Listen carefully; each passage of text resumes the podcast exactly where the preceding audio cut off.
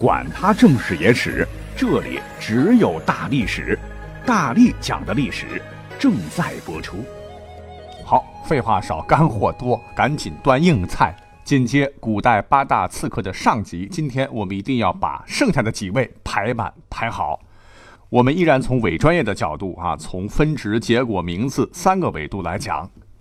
Top 四，刘桃之，分值七百八十分。结果无一失手，官至开府封王。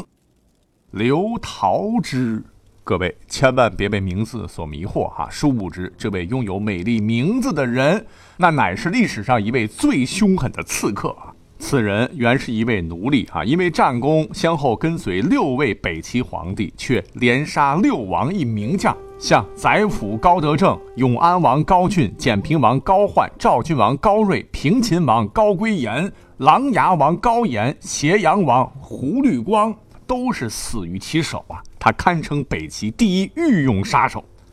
不过，鉴于之前我讲过哈，北齐呢大体上是一个禽兽王朝，刘桃之是受昏君之命，不分青红皂白，干净利落完成任务。从职业角度讲，他非常完美。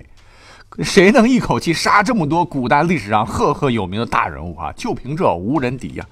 可是从道义上讲，我个人还是比较排斥的，因为北齐每一代君主那都不似人君呐啊！竟然北齐还能存活二十八年，为什么呢？靠的就是三位名垂千古的著名将领：胡律光、兰陵王高长恭、段韶。可是高长恭后来被北齐后主高纬活活害死，北齐最后的中流砥柱、对国家忠心耿耿的胡律光也被刺客残忍杀害，最终导致北齐灭亡。啊，这件事实在是令人痛惜啊！啊，故而刘涛之，你当杀手很厉害，但你在我这儿啊，绝对进不了前三。那本期八大刺客榜单排名季军的应该是谁呢？Top 三，袁子悠。分值八百六十分，结果刺杀成功。袁子悠单拎出来的话，你要说你知道他的话，我给你拍拍手。哈哈，那这哥们儿是怎么会上榜呢？你看他的简历哈，你就知道他有多牛了。元子攸乃是献文帝拓跋宏之孙，孝文帝元宏之侄，南北朝北魏的第十二位皇帝，魏孝庄帝是也。怎么样？没想到吧，哈，九五至尊竟然也沦落成了刺客，哈。其实呢，也不能怪他了，哈，因为皇帝他也有好赖之分呐，啊。据史载，元子攸是姿貌俊美，身有勇力啊，若逢盛世，一定大有作为。只可惜他登基时太后乱政，朝纲败坏，遍地抗暴，斗争不休啊，北魏早已是风雨飘摇。更糟糕的是，他虽贵为皇帝，压根儿呢那就是个橡皮图章啊。朝政大权啊，都在人家权臣尔朱荣一人手中。提起尔朱荣，哎，我能说他是个杀人魔头吗？哈，他在历史上统兵打仗，杀人无数也就罢了哈，他还干出了一件震惊天下的恶事啊！坐实了他无愧是北魏掘墓人的这个身份。他原本呢是地方的军阀，跟当年的董卓差不多呀。当政的胡太后和他的姘头啊一起密谋毒死了自个儿的亲儿子孝明帝之后呢，这个大军阀尔朱荣闻之是怒不可遏啊，立马立了二十一岁的袁子悠为帝，打着秦王的旗号杀入京师洛阳，直接将这个妖后和他立着三岁小皇帝扔入黄河，活活淹死。那为朝廷铲除奸佞，大功一件呐。啊，如果你真是忠臣的话，就赶紧恢复国家秩序，还政于新皇帝，这才是正道嘛。可二朱荣他偏偏选择了一条被后人唾骂的独裁之路，因为他觉得从边塞之地领兵，我好不容易回到朝廷做大官，一人之下，万人之上，好不威风。可京城里边，呃，说实话，我根基尚浅，和这些个文武百官都不熟啊，今后怕不好控制朝廷啊。这时呢，他有个亲信，唤作费穆，给他出了一个前无古人后无来者的狠招。主公，您可以让新皇帝举行个祭天仪式，然后如此这般，如此这般呐。好，好，好，此计甚妙。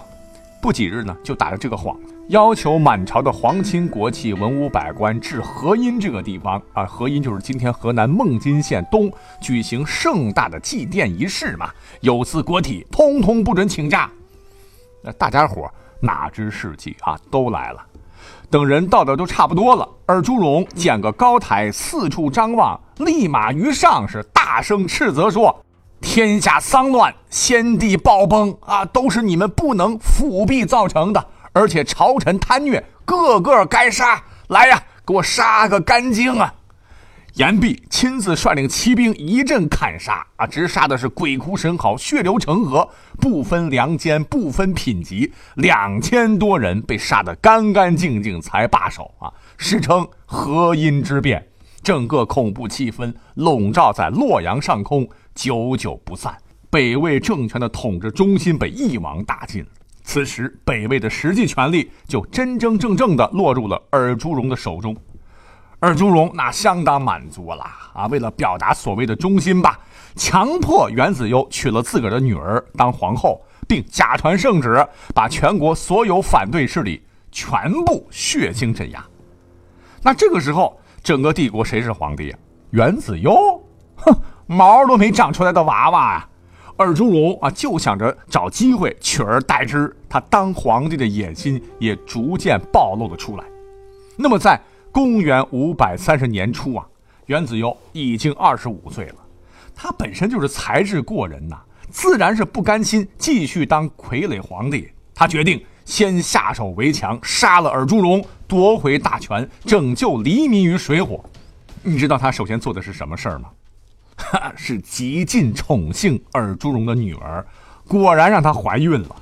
那他的岳父大人尔朱荣很高兴了啊，就暂时放松了警惕。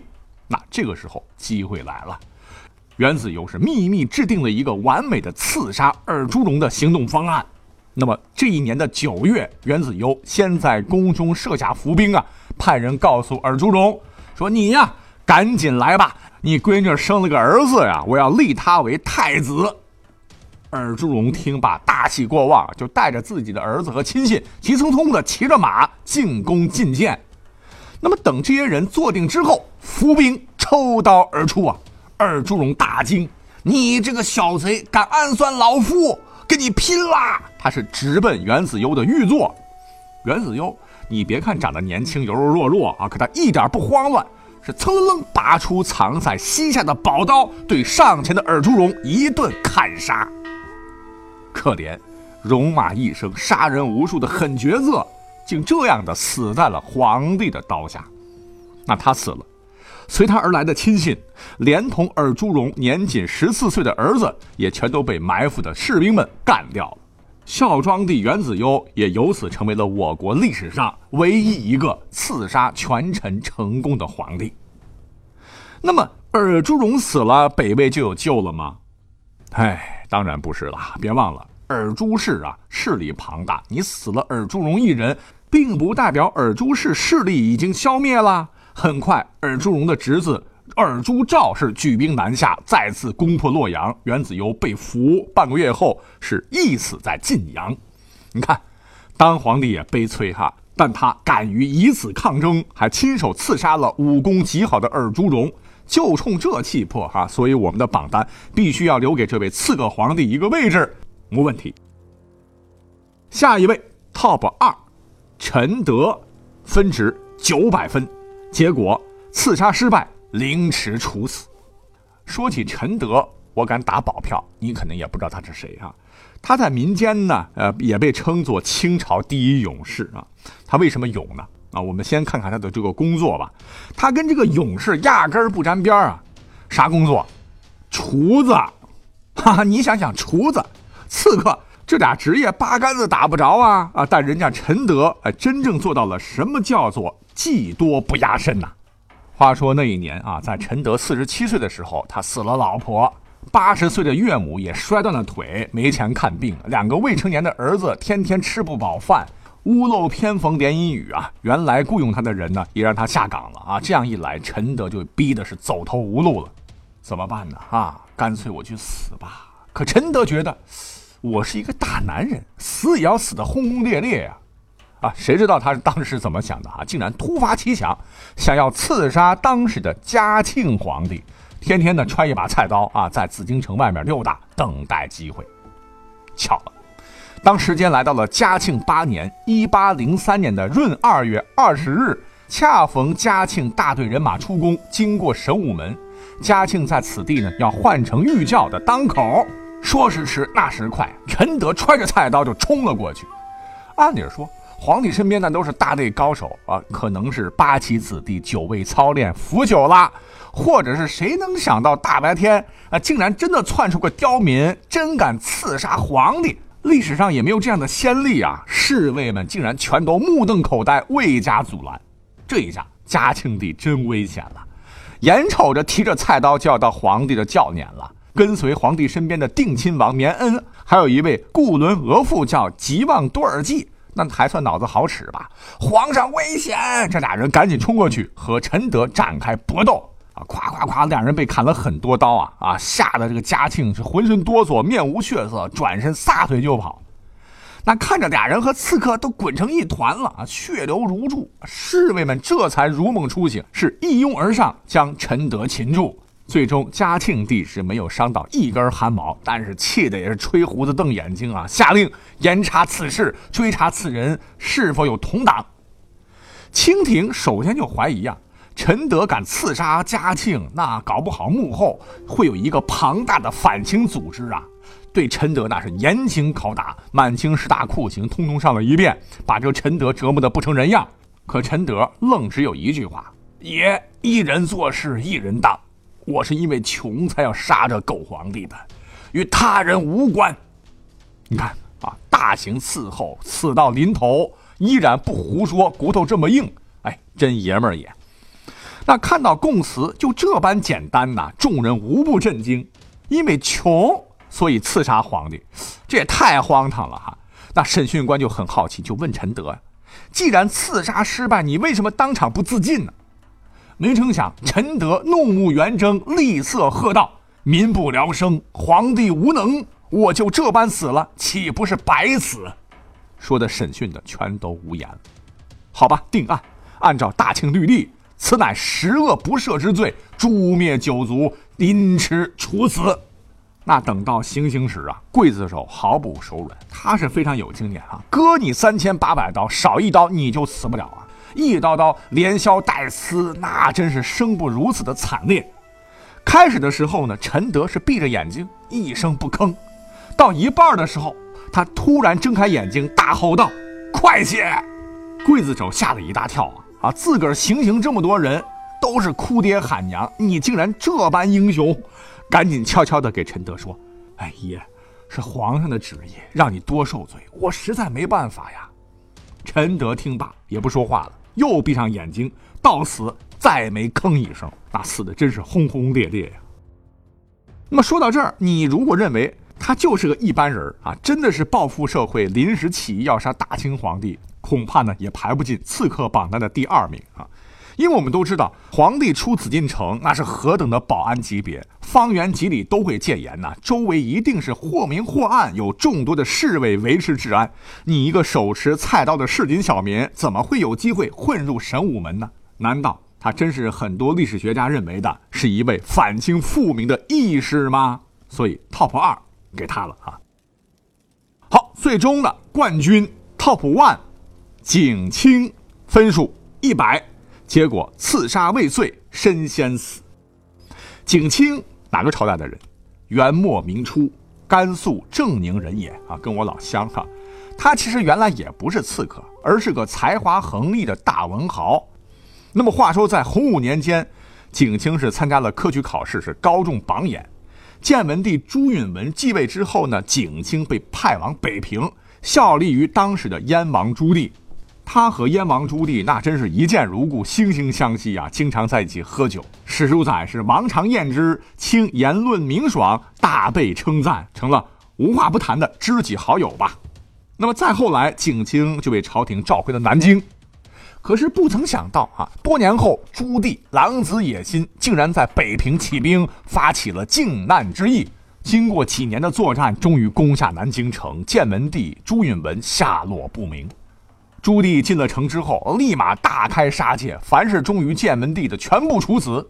原本景清和方孝孺是发了毒誓的啊，要一起殉国的啊，没想到此时景清出尔反尔，在城破的时候，竟然亲自出城跪迎朱棣。啊，老友相逢，朱棣当然很高兴了，对着众人大声说：“吾故人也。”他登基之后呢，对景清那是后遇之，仍其冠。当时很多人都在背后狠戳景清脊梁骨，说他是忘恩负义、贪图富贵的小人。哎，你别说，这个景清脸皮真厚啊，竟然不以为然，继续对朱棣是越发的阿谀奉承。终于有一日早朝的时候，景清呢身穿绯红色的朝服，跟往常一样参加朱棣主持的朝会。朱棣一瞅，哎呀，心里边就有了戒心了啊？为什么呢？说来奇怪啊，刚刚皇家的这个钦天监曾向朱棣密奏说，天象预警有异星赤色犯帝座，甚急啊！结果满朝文武唯独只有景清穿的是绯红色的朝服。那等到会议结束，朱棣刚宣布要退朝，而只见景清一反常态，是快步走向前，朝着朱棣就猛冲过去。朱棣他毕竟是统过兵、打过仗，也有功夫，外加有了警惕之心，就翻身躲过，飞起一脚呢，就把景清踢倒了。哈，御前侍卫立刻上前控制住了景清，从其袖中搜出了一把锋利的短剑，刺杀失败了。可是景清依然高昂着头颅，破口大骂：“朱棣，你这个乱臣贼子！”事发太突然了，朱棣恼怒异常，命人把景清的牙齿全部打落。景清仍不住口，依然继续狂骂朱棣。朱棣暴怒，又让人把他的舌头也割掉了。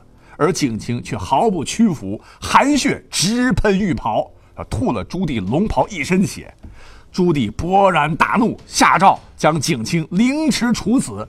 那比起刚才讲到的陈德，还采用了更加残酷的剥皮之刑，命剥其皮，草毒之，卸系长安门，遂折其骨肉。而从此以后，朱棣就经常做噩梦啊，梦清仗剑追绕玉座，醒来以后浑身冒冷汗，喘着粗气直说：“卿有违厉耶？难道他是化为厉鬼追我偿命了吗？”朱棣于是下令啊，命斥其族，击其乡，不仅杀光了景清的九族，还把景清村里的附近的这些乡亲们全都杀了，使得景清的老家从此村里为虚。哎，虽然说景清在历史上他的名气不如方孝孺大，可是呢，六百年来还是有人记得这位铮铮铁骨的英雄人物。比如我哈，我就特别愿意将其与士为知己者死的豫让并称。你看，千刀万剐，剥皮抽筋又如何呀？为国尽忠，为主尽忠，虽死无惧，这才是真正的大侠勇士也。排第一，无可厚非。好了，讲到这儿，我知道每个人心目当中都有自己属意的英雄人物的名单。那对于我排的这个名单，你怎么看？也欢迎大家来留言讨论。感谢各位的收听，我们下期再会，拜拜。